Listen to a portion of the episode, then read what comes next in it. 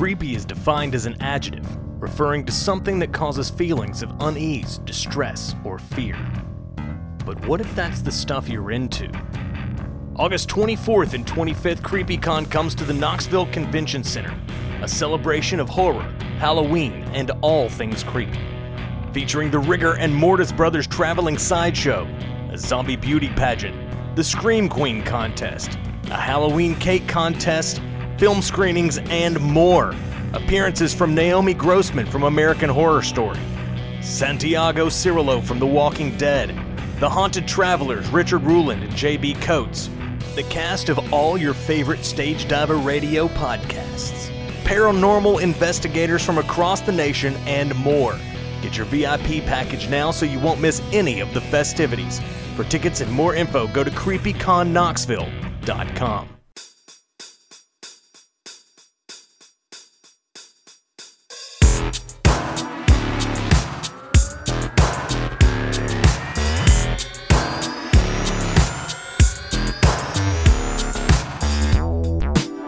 Greetings and salutations out there, everybody in the sports world. It is another beautiful and wonderful episode of Modern Day Gladiators here on the Stage Diver Radio Network. I am always your humble and glorious host, Michael Shibley, the man in the arena. Hope you guys are having a great one out there. As always, we've got a loaded show. Very football heavy this time as we get closer and closer to the season kicking off for both college and pro. Hey, and around the country, high school football is getting underway, including here in East Tennessee. So it's in the air. It's great. I'm excited for it. And of course, we just ended with SummerSlam this past weekend. So of course, we'll talk about that at the end of the show. But let's, of course, dive into everything else going on here at stagediverradio.com. You can listen to Modern Day Gladiators here at stagediverradio.com, where, of course, you can listen to all the other great podcasts that we've got, including Halfle and People in My Neighborhood, One Faller 60 Minutes, Deadbeat Radio, J and B's DLC, and many more coming to the network as well. We got a lot of great stuff, so you can check all that out at stagediverradio.com, where you can also, there's a media player where you can hear all these podcasts right there on the website. And of course, you can also check us out on Apple Podcasts, Google Play, Stitcher, and TuneIn. And of course, on all these places, please like, subscribe, share, comment, all that great stuff. If you can do that, that really helps us and makes everything great. Again, rate and review, comment, give us 5 stars. It helps us make this the best podcast network it can possibly be, and we want to hear from you. So, of course, you can comment there. You can also comment at 865-888-0109. You can call the hotline and leave a message and tell us what you think. If you got any questions, we always want to hear it. I am always happy to answer any questions that you've got. If you got any discussions you want to hear, I'll talk about it. I'll be happy to talk about it and shout you out here on the podcast. And of course, you can also send us an email at stagediverradio@gmail.com, where we want to hear from you as well. And again, I am your humble host, Michael Shibley. Check me out on Twitter and Instagram at Michael_Shibley, and also on Facebook. You can go on there at Modern Day Gladiators, and you can look us up on the Facebook page. We post a lot of other news and notes and different things going on in the sports world right there, so check us out as well there on Facebook. And of course, breaking news, anything breaking that's big that we can't get to on the podcast, or it's just going to be, you know, not timely to do that, I'm going to break in with some live video there as well on the Facebook page, where you guys can check that out as well. But let's get into some of the big stuff happening in the sports world this week. The biggest thing going on, normally we're not going to talk about preseason sports here on Modern Day Gladiators because it's preseason. It's glorified scrimmages and things like that going on, even though for some crazy reason you can always bet on NFL preseason games. I wouldn't waste my money on that. It's insane. You have no idea what's going to happen. If you make money betting on NFL preseason games, you are a better person than I am. And also, I think you need to get looked at somehow. But the only thing we would talk about, I don't care about the quarterback battles and all this other stuff. It's just if something interesting happens that maybe can raise some concerns going on into the regular season. And that has happened, as of course, as I have talked about on other shows, is the NFL helmet rule. They made this new rule that has happened in the NFL. And of course, What it does now is the rule penalizes both offensive and defensive players for lowering their head to initiate contact with the helmet to any part of an opposing player's body. So, of course, they've got these interpretations and all this other things going on there. So people have been concerned now that we've got some of these preseason games going on. You can look at that, and now you've got a body of work to kind of see what they're looking at. But you've got a lot of players and coaches are confused.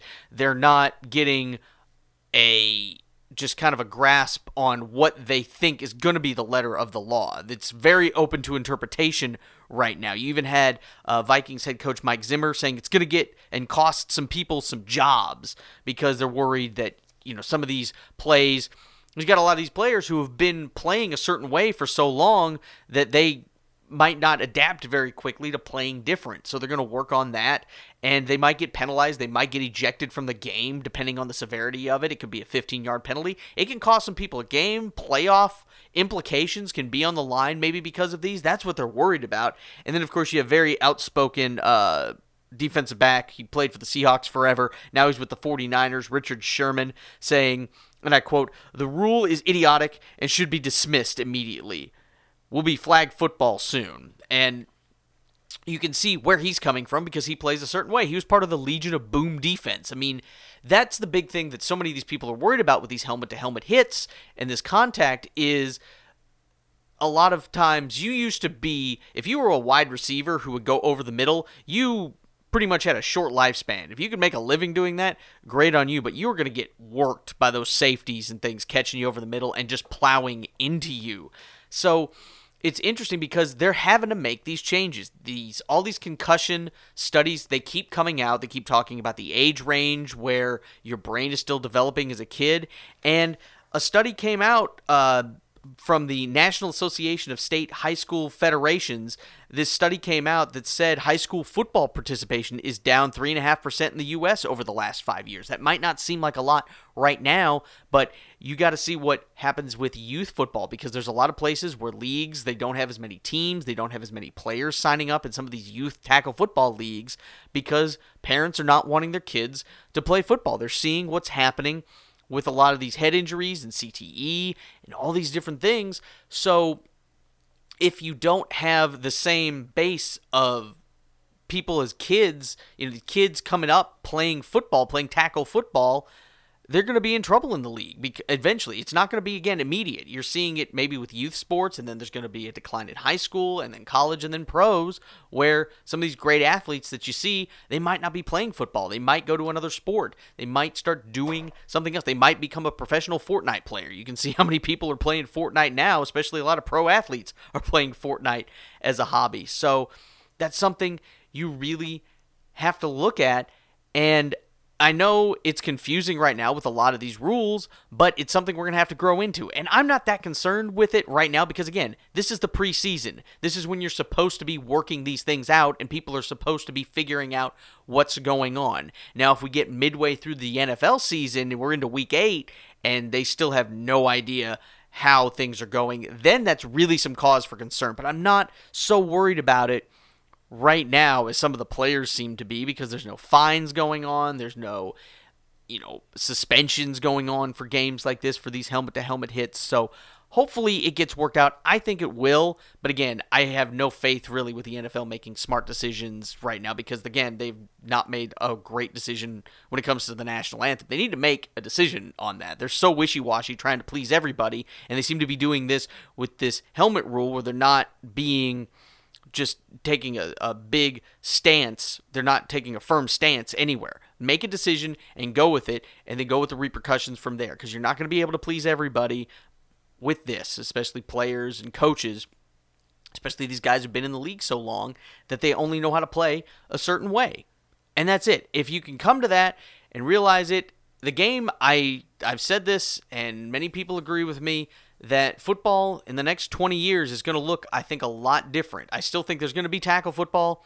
I still think a lot of those those rules, of course, aren't going away, but I think it's going to be a very more finesse game than it's been for a long time. You're not going to have the Purple People Eaters and Monsters of the Midway and the Orange Crush or Doomsday Defense or things like that. You know, you're not going to have Ronnie Lott just blowing people up or Or, you know, Dick Butkus is that linebacker who's just going to run over people. Or Reggie White, even, the Minister of Defense. It's going to be a different style of game.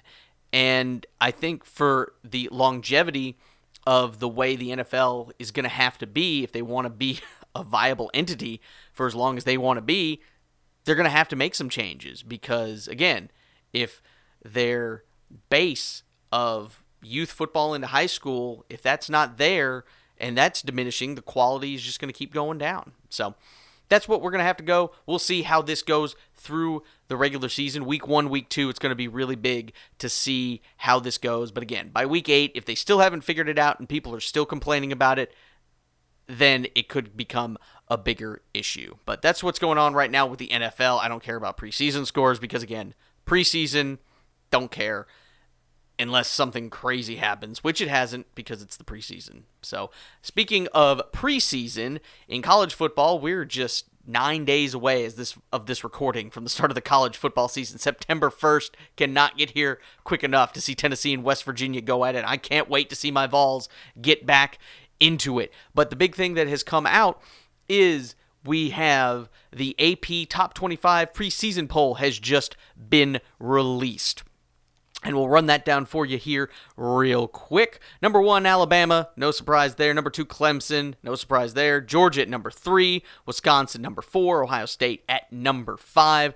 Then you've got Washington, Oklahoma, Miami, Auburn, Penn State to round out the top 10. Michigan State, Notre Dame, Stanford, Michigan, USC, TCU, West Virginia, Tennessee's first opponent, Mississippi State, Florida State, Virginia Tech, Central Florida, Boise State, Texas, Oregon, and LSU to round out the top 25. For the SEC, you've got 5 top teams in the top 25, 3 of them in the top 10 with Alabama, Georgia, and Auburn. And then the Big Ten, they're another big one here. The Big Ten has 3 teams also in the top 10, Michigan State at number 11 and Michigan at number 14. So you've got 5 teams in the top 14. But of course, when you look at that, the Big Ten really doesn't have anybody in the others receiving votes category. South Carolina and Florida are just outside the top 25. Congratulations, I guess, to Nick Saban and Alabama. They are number 1 in the preseason top 25 AP coach or AP media poll. This isn't the coaches poll, it's the media poll.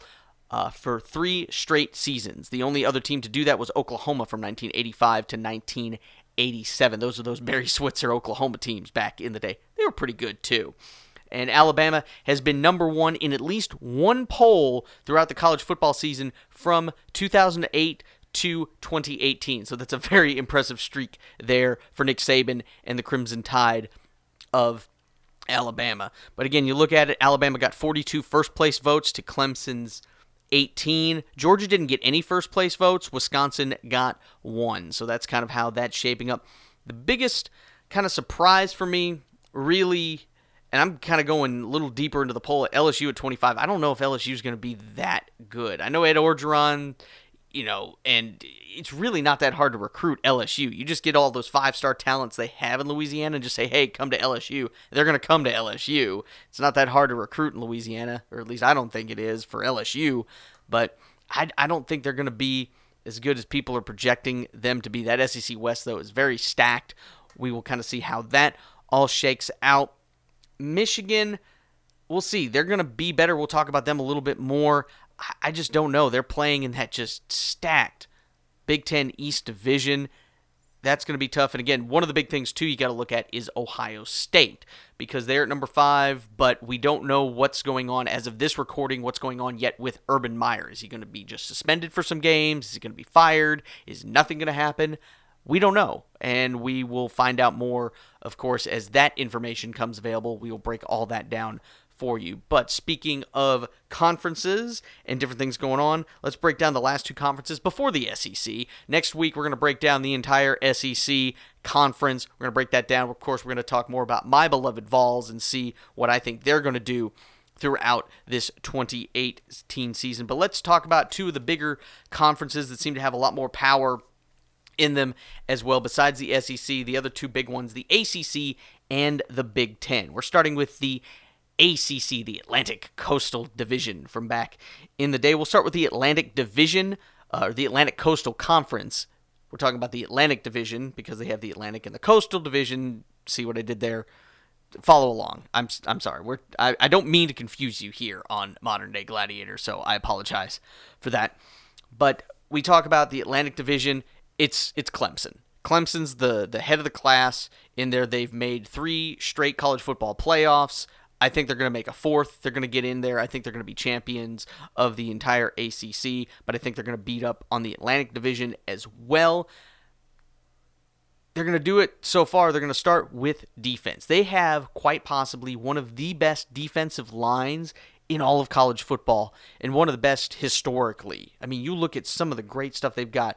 You know, Austin Bryant, Christian Wilkins, Dexter Lawrence, and Klein Farrell.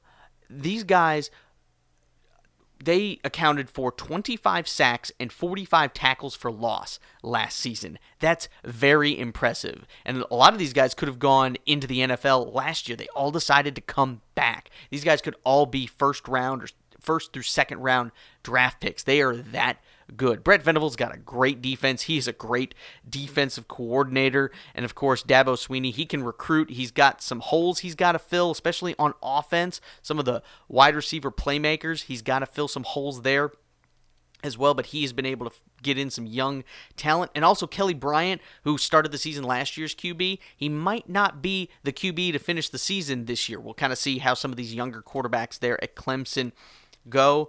But that defense, they're going to be able just to keep teams under control until the offense figures out what the hell they're doing. It does start a little tough for Clemson. I do think they're going to win both of these games, but they got a couple toughies. They've got to go to Texas A&M on September 8th. And, of course, Jimbo Fisher, who had coached at Florida State, he knows how to play against Clemson, but he welcomes them to Aggieland there, College Station. And then at Georgia Tech, Paul Johnson running that triple option. That can always be tricky if you're not ready for it. Just look at what happened with Tennessee last year on September 22nd. So there's a couple of interesting games there for Clemson at the start of the first month of the college football season, but I still think they're going to dominate this division. Just got to watch out for a couple of those stub-your-toe games there for them. Meanwhile, the rest of the division, Florida State is there. Of course, they've got Willie Taggart now as their head coach, and I think he's going to get the Seminoles back to about 9-10 wins this season. It's going to be a tough schedule. They've got a tough way to go. They do host Clemson October 27th, so of course that is going to be a very big game there in Tallahassee. But I still think Clemson's going to come out of that one with the win. Who knows where it's going to be Francois, who, of course, got injured in the first game of last season, or is Blackman going to be the quarterback? We don't know where that's coming from, but I do think Willie Taggart's going to kind of get Florida State back where they're wanting to be. It just might take not this season coming up anyway. Meanwhile, you've got Louisville. They're also in the division. They don't have Lamar Jackson anymore. Bobby Petrino is going to have to pull out a great coaching job, but I do think Louisville can still be a viable contender in this conference as long as they've got Bobby Petrino as their head coach, but he's got to coach him up because Lamar Jackson's not going to be there to make up for the holes that they've got everywhere else on the team. NC State, they've still got a really top pro quarterback in Ryan Finley, could be a top draft pick going into next season. The problem is with the Wolfpack, their defense that was great last year, they're all in the NFL right now. So they're going to replace a lot of people on defense. So we got some of those contenders, but I do think it's Clemson's division to lose at this point. I just don't think Florida State's there, and Louisville and NC State just have too many holes that they really can't be contenders this season. Meanwhile, you look in the Coastal Division, it's the U. Again, I'm looking at another rematch in the ACC title game between Miami and Clemson. I also think Clemson's going to win, but I think Miami wins the Coastal Division again. They've got the best talent that's not at Clemson right now. The big question for Miami is, can their quarterback, Malik Rozier, recover after just a bad end of the season? They lost to Pittsburgh in the final game of the regular season, and then they lost to Clemson in the ACC championship game, and then they lost their bowl games. So Miami just did not end the season on a great note. But we know Mark Richt can coach. We saw him in the SEC. We saw him at Georgia do a very good job and get Georgia, to a very competitive level. Now it looks like, of course, Kirby Smart has taken them to the next level, but Mark Richt Good coach. He's there at Miami. They've got the turnover chain going. I think Miami's going to be very fun to watch again. They're not going to take people by surprise, though, so people are going to be ready for them. But I do think they're the top of the Coastal Division. Some other teams to watch out for. Of course, Virginia Tech, the Hokies are always a tough out. When you've got Bud Foster running that defense there, they are always tough to play. Justin Fuente does great with quarterbacks, but he's got to get some more skill position players on offense for them to be a viable threat, to be just at the top of that division. And, of course, Georgia Tech, Paul Johnson, he's got that triple option rolling. Marshall at quarterback, he can run it. If you watch that Tennessee game that they did at the opener last year, running all over the Tennessee defense.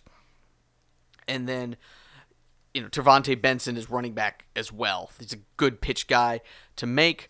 They make that option click. And Georgia Tech, they seem to alternate winning and losing seasons every year. Last year they went 5-6, so this year it looks like they're in for a good year. We'll just see how many wins that amounts to. But that's my pick for the ACC. Again, to wrap it up, Miami's going to win the Coastal Division. I've got Clemson winning the Atlantic Division, and I've got Clemson getting the win and the conference championship again and heading to their fourth straight college football playoff again. But that's what I've got for the ACC. Let's turn the page and head over to the Big Ten, where I cut my teeth as a young lad growing up in Toledo back in the early to mid-90s. Been a Tennessee fan my whole life. My dad went to Tennessee, and of course I ended up going to Tennessee and living here in Knoxville, but we lived in the Toledo area, a small town called Perrysburg, and being a Tennessee fan up there and surrounded by Michigan, Ohio State, and all those other Big Ten schools, plus Notre Dame, not good for a little kid, even though they couldn't catch me because I still have that SEC speed, or at least I had elementary school SEC speed. Those big, fat Midwestern kids could not keep up with me, at least on the playground. But we always got to talk Big Ten because the Big Ten East is loaded. They've got a very tough division as well. Ohio State still has the best talent top to bottom in the division, despite what's going on with Urban Meyer. Again, we're going to see what happens with the report that comes out and all this other stuff that goes on there. Will he be suspended? Will he be fired? Of course, we'll break into all of that when that information comes available. If he is suspended, knowing how they're probably going to do stuff with that, it's probably going to be about a 4-game suspension, if I had to harbor a guess, if they did suspend him, which means he'll be back before going to Happy Valley to play Penn State on September 29th. The big question with Ohio State, though, is who's going to play quarterback now that JT Barrett is finally gone. It seems like he'd been there for 6 seasons, but he has finally headed off. He's graduated. He's gone. They're going to have to rely on their defense. They've got a great defense again. Nick Bosa, their defensive end, is a preseason All-American, just like his brother Joey, who's playing in the NFL for the Chargers. The big thing, of course, again, in the Big Ten, especially in that Big Ten East, is are they going to be able to get somebody into the playoff because they play in such a tough division out there in the Big Ten East. I mean, they could go toe-to-toe with the talent and the toughness of the SEC West when it comes to who has the best division in college football going into this season. So, I mean, you look at these other teams that are contenders in that division. Michigan State, Sparty, they always play with that little brother chip on their shoulder. Mark D'Antonio just keeps them rolling. They had that one stub of their toe 2 seasons ago when they went 3-9 in 2016, but they rebounded nicely last year to win 10 games. So we'll see kind of what happens there. I do think they're going to be another tough out. They're going to be right there in the thick of things in the race. Penn State, James Franklin, he's a damn good coach. He did a great job at Vanderbilt. He's moved on to Penn State. He's done a great job there in Happy Valley. He does have to replace 8 starters on defense, plus Saquon Barkley, their all-world running back. He's off to play football for the NFL for the Giants. He's gone. And also, offensive coordinator Joe Moorhead is now the head coach at Mississippi State, so that's something else to look on. However, they still have Trace McSorley at quarterback. He's a darn good one. He's going to do some really good things there, so we'll see what happens. But they do have to replace a lot of holes, but I'm not going to, shy away from James Franklin. He's a darn good coach, and I think Penn State's going to be right in the thick of things as well. Meanwhile, you've got Michigan, you got Jim Harbaugh, Coach Kaki, but again, I don't know if he's really lived up to some of the expectations that they had going in. I think some patience is wearing thin in Ann Arbor. with Jim Harbaugh because he hasn't really gotten much done. He's beaten Michigan State, I think, once so far. Of course, they would have beaten him again if not for that crazy punt that was run back for a touchdown a couple of seasons ago as well. But he's not really beaten the rivals. He has not beaten Ohio State yet. And I don't think he's going to do it this year. We'll have to see what happens with that. But he finally does have a quarterback. It finally has a guy that he can rely on, the quarterback, and that is Ole Miss transfer Shea Patterson is going to be there and throwing the ball to the rest of the Wolverines out there in Ann Arbor. The defense is going to be very good again. And it's also tough because I mentioned the division they're playing in. Not only do they have to go to Michigan State, they host Penn State, they've got to go to the Horseshoe to play at Ohio State. They also open up the season at Notre Dame. That's not a good place to start, and Notre Dame's going to be pretty darn good this season as well. Is Harbaugh being outcoached by some of these guys? I mean, is Brian Kelly outcoaching him at Notre Dame? Is James Franklin outcoaching him at Penn State? Mark D'Antonio got his number. You know Urban Meyer's been outcoaching him. They've been taking care of the Wolverines for a long, long time. So we'll have to see. This could be a very big make-or-break year for Jim Harbaugh. They do have the quarterback, which can make up for a lot, and they've got a good defense, so that's good. I just don't like the schedule that they've got so far going in. But again, that division, that Big Ten East is stacked. I do like Ohio State to come out of it as the winner. I don't think they're going to kind of come out of it unscathed, though. I do think they're going to pick up a loss somewhere along the way.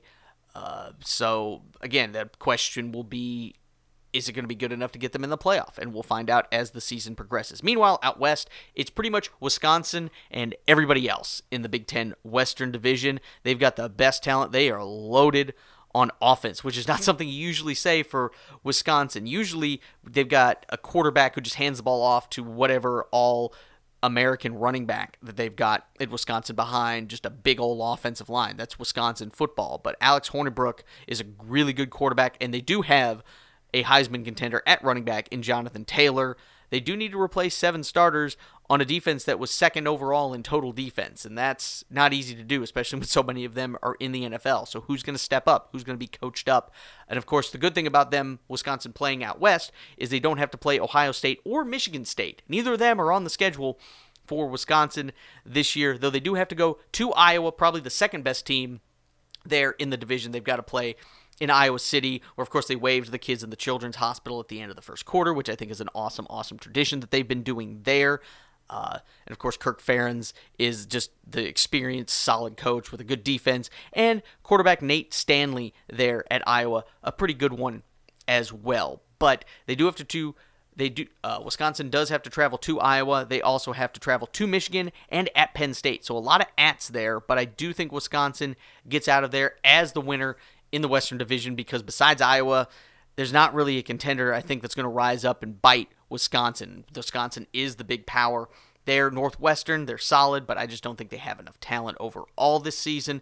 Purdue, they got a big offense with Jeff Brom, who can score a lot of points, but they've got holes on defense, so they're not going to be able to outscore everybody in the Big Ten. In Nebraska, they've talked a lot of big stuff because Scott Frost, who coached the Central Florida Golden Knights to an undefeated season, they claim they won a national championship. I don't agree with that, but they can claim it all they want. Have fun with it, guys. But Scott Frost, of course, has come home to Nebraska where he won a national championship. It's going to take him a couple years to rebuild and get Nebraska back to where they think they need to be. So, again, in the Big Ten, I've got Ohio State winning the East. I've got Wisconsin winning the West, and I do have Wisconsin. I'm going to go with Wisconsin upsetting Ohio State in the Big Ten championship game to win the Big Ten championship. I've got the Badgers doing that and becoming Big Ten champions. But we're going to take a break here. Thank you guys for listening along here on Modern Day Gladiators. You guys hang in there with me. We're going to take a quick break. We'll be back, of course, with our SummerSlam wrap-up and, of course, my favorite segment, a little bit of Shibbles and Bits here on Modern Day Gladiators here on the Stage Diver Radio Network. Hey guys, this is Jay Kendrick. And I'm Biggie. And we're here today to talk to you about a new video game podcast coming to Stage Diver Radio Network entitled J and B's DLC. So has this ever happened to you while you're playing a video game? Get good, noob! Your mom looks like Sean Connery and I'd still bang her, get wrecked. Well, you're in luck, because we have a podcast by gamers for gamers every other Monday, everywhere podcasts can be found, and at stagediverradio.com. Welcome back here to Modern Day Gladiators on the Stage Diver Radio Network. Thank you guys for hanging out. Again, I am your humble host, Michael Shibley. It's time for my favorite segment, finding some of those news items you might have missed over the week. We're going to get into it. It's great. It's awesome. It reeks of awesomeness. It's called Shibbles and Bits.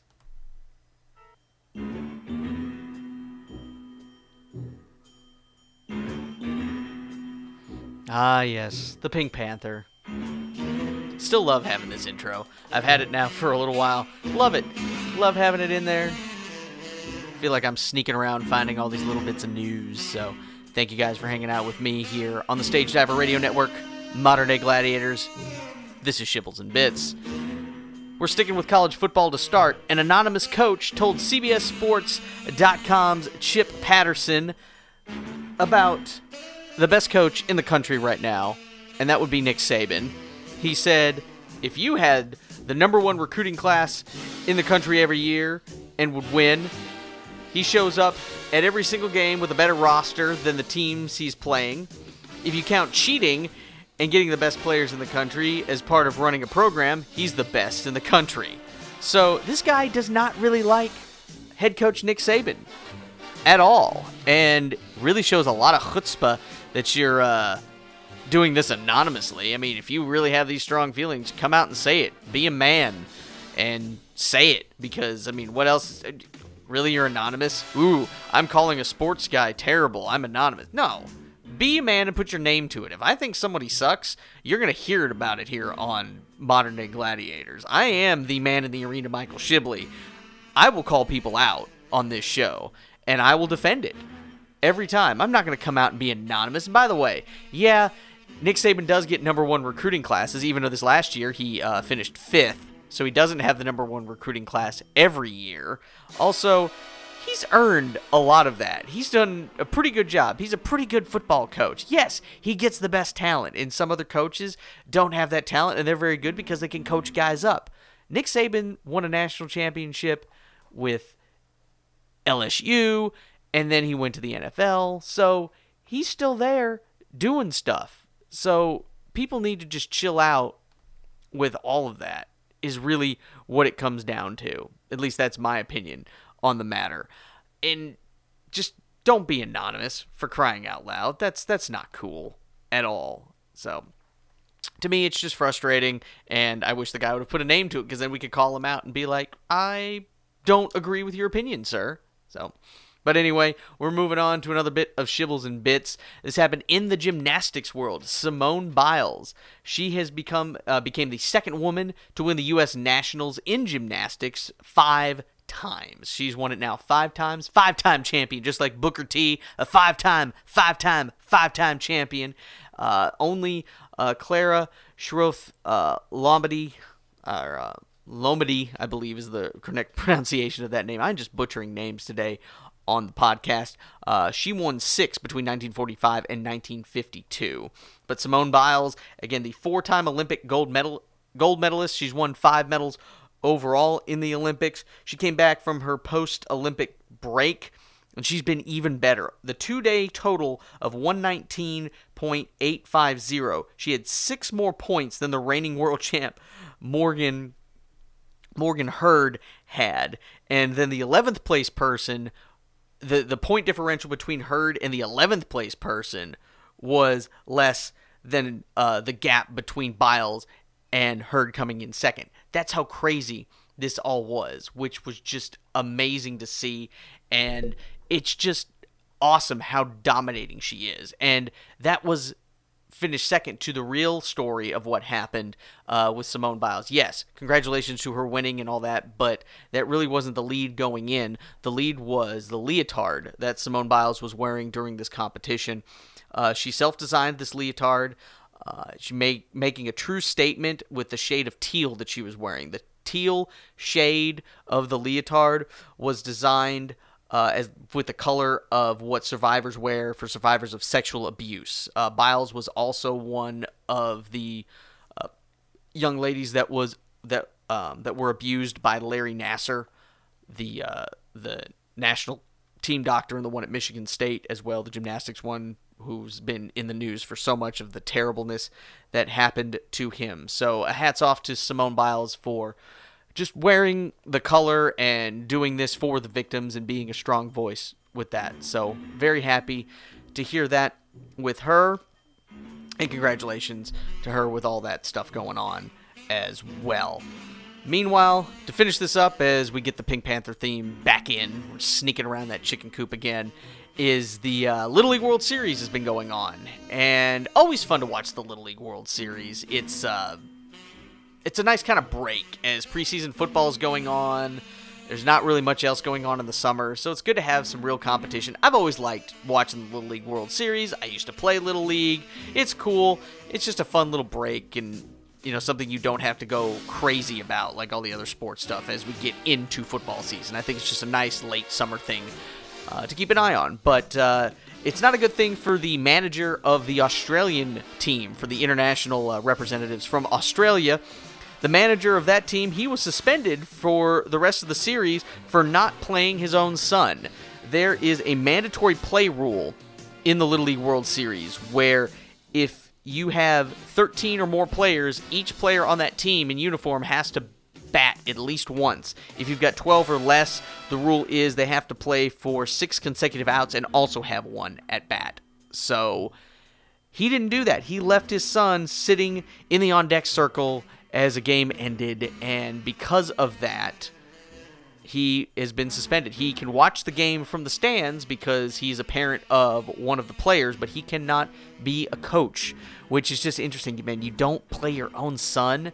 I mean, you would think these mandatory play rules would be something you would know and be completely aware of, especially if you're going to be just out for it. It used to be 2 games, but some of the coaches would kind of, just to advance, they would maybe not play one of the players that they thought wasn't going to do well, and so they decided to just sit him and eat the 2-game suspension. Now you're done. You cannot coach for the rest of that season in the Little League World Series. So just kind of a weird story where it's like, it's your own kid. You should realize if your own kid hasn't played, for crying out loud. So, I mean, I think that the punishment was rightfully deserved, and now he's got to sit in the stands and watch Australia. But anyway, it'll be fun. Of course, we'll congratulate on probably the next episode here of Modern Day Gladiators. We will talk about the winner of the Little League World Series, whoever that team may be. Should be very exciting to hear and always fun to watch here on ESPN. It's just a fun, nice little break. Always enjoy it. But that's going to wrap up Shibbles and Bits. Thank you guys for listening to that and all the weird stories that have been going on, or just some of the stuff that just kind of faded and fell through the cracks as the Pink Panther fades away. Love being in charge of all my own stuff here and making sure everything is going along swimmingly and being at the controls here of the Modern Day Gladiators podcast on the Stage Diver Radio Network. I'm going to keep plugging it because, hey, Mitch was nice enough to give me a spot here, and I'm going to take advantage of it, and I hope you guys, again, are enjoying everything. But we're going to finish up, as we always do here on Modern Day Gladiators, with a little professional wrestling. Let's hop into the ring, get into the arena, if you will, and talk pro wrestling. SummerSlam happened over the weekend. It was the big event, of course, going on, and our national nightmare is finally over as Brock Lesnar is no longer the Universal Champion. That now goes to Roman Reigns, who, as many of you who I've talked to, I'm not happy about it. I'm not a big fan of the Roman Reigns push and how things have been going with that, but at least the title is off of Brock, and it's on somebody who's going to be there every week. So that's good to see. I'm not happy with Roman Reigns, but I'll take it. At this point, I will take it. Roman Reigns, of course, being all enthusiastic about it, even though it took his 4th time to finally beat Brock Lesnar. He was finally able to do it and get him with the spear. It was just a very hard-hitting match. I mean, Brock spent just as much time dealing with Roman Reigns as he did with Braun Strowman, who was sitting there, because Braun Strowman beat Kevin Owens very quickly to keep his Money in the Bank briefcase, and he came out and he said, pretty much, instead of sneaking and stabbing somebody in the back and cashing in, my opportunity. I'm going to stand here and I'm going to face whoever wins is what's going to happen. But Roman Reigns hit him with an errant suicide dive, and then Brock Lesnar gave him an F5 on the floor and destroyed him with a chair and chucked the contract. So that was gone, which annoys me because I still think that's the only way to really send the crowd home on a really positive note, was to have Braun Strowman cash in and be the champion, no matter who he had beaten, whether it be Roman Reigns or beat Brock. I would have been fine with some new blood as the champion, but instead they went with Roman Reigns. And then last night on Raw, again, we record this on a Tuesday, Roman Reigns went out there and he said he's going to be a fighting champion, and he gave Finn Balor the opportunity that he had never had to get a one-on-one match to get his Universal Championship. Because those of you who don't remember, Finn Balor won the Universal Championship against Seth Rollins a couple years ago, but then he got injured and was out and was unable to defend his championship. So he never kind of worked his way back into the title picture. He never got to face Brock one-on-one for it or anything along that line. So he did. He lost. Finn Balor lost. Braun Strowman kind of came in after that and decided he was going to try and cash in and make it a world championship match. But that didn't happen either, because Braun Strowman was thwarted not only by Roman Reigns, but Seth Rollins and the returning Dean Ambrose, as the Shield got back together and gave him a triple powerbomb through a table. So it looks like that's going to kind of be the direction they're going to go, where maybe Braun Strowman's going to try and chase the title that way. We'll see how it goes. But again, this was just the Raw after SummerSlam. A couple of other awesome things that happened. Again, SummerSlam was okay. There was nothing great about it. But there was nothing offensive about it. Probably the best match of the card for SummerSlam was the AJ Styles Samoa Joe match, which no real surprise there. It went to a DQ as Samoa Joe made some comments about AJ Styles' family who was there, and then AJ Styles snapped and hit Samoa Joe with a chair, causing the disqualification. So it looks like their rivalry is going to continue. They should have a great match at Hell in a Cell. I'm looking forward to that one. Ronda Rousey pretty much destroyed Alexa Bliss to win the Raw Women's Championship, and then she put Stephanie in an armbar last night, which is well-deserved, because Stephanie McMahon pretty much deserves to get her butt whipped any chance she gets. And thank goodness we've got someone like Ronda Rousey to do that, because nobody else is pretty much ever able to do that, at least storyline-wise. So glad to see that. But again, the best matches of the weekend happened the night before SummerSlam over on NXT. And NXT TakeOver Brooklyn, the 5 matches all were very great. It's outstanding, fun, awesome matches. As Edge and Christian would say, totally reeks of awesomeness. Probably the worst match was EC3 versus the Velveteen Dream. Velveteen Dream getting the win, and it was still a very entertaining, good match. It wasn't boring. It wasn't pointless. It was still a very good match, just nowhere near what the other matches were. I mean, you had a great tag match to open it, as the Undisputed Era successfully defended their championship against Mustache Mountain in a great trilogy. These guys have had a great trilogy of matches. You need to check them out on NXT. They have been awesome. Then you had, you had the Velveteen Dream EC3 match, which happened. Then you had a new North American champion, as Ricochet beats Adam Cole, baby, to become the new North American champion. The best spot of the whole weekend was a great spot. You can check it out on the Modern Day Gladiators Facebook page. We've posted a video there. Ricochet went for a moonsault in the ring, and from the middle rope, kind of almost a lion salt.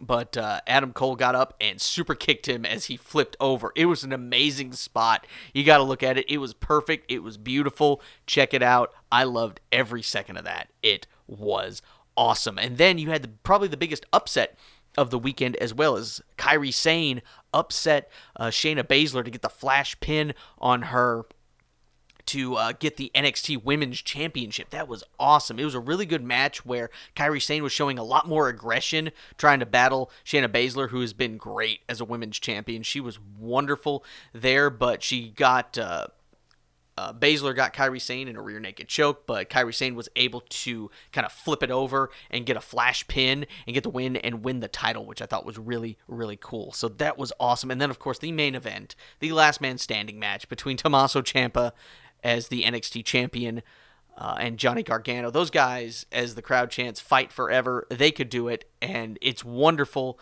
Another just brutal, brutal match from the two of them. I don't even want to know what they would just do in a regular match anymore. The best one you saw was the one they had in the first round of the Cruiserweight Classic, which was a classic match.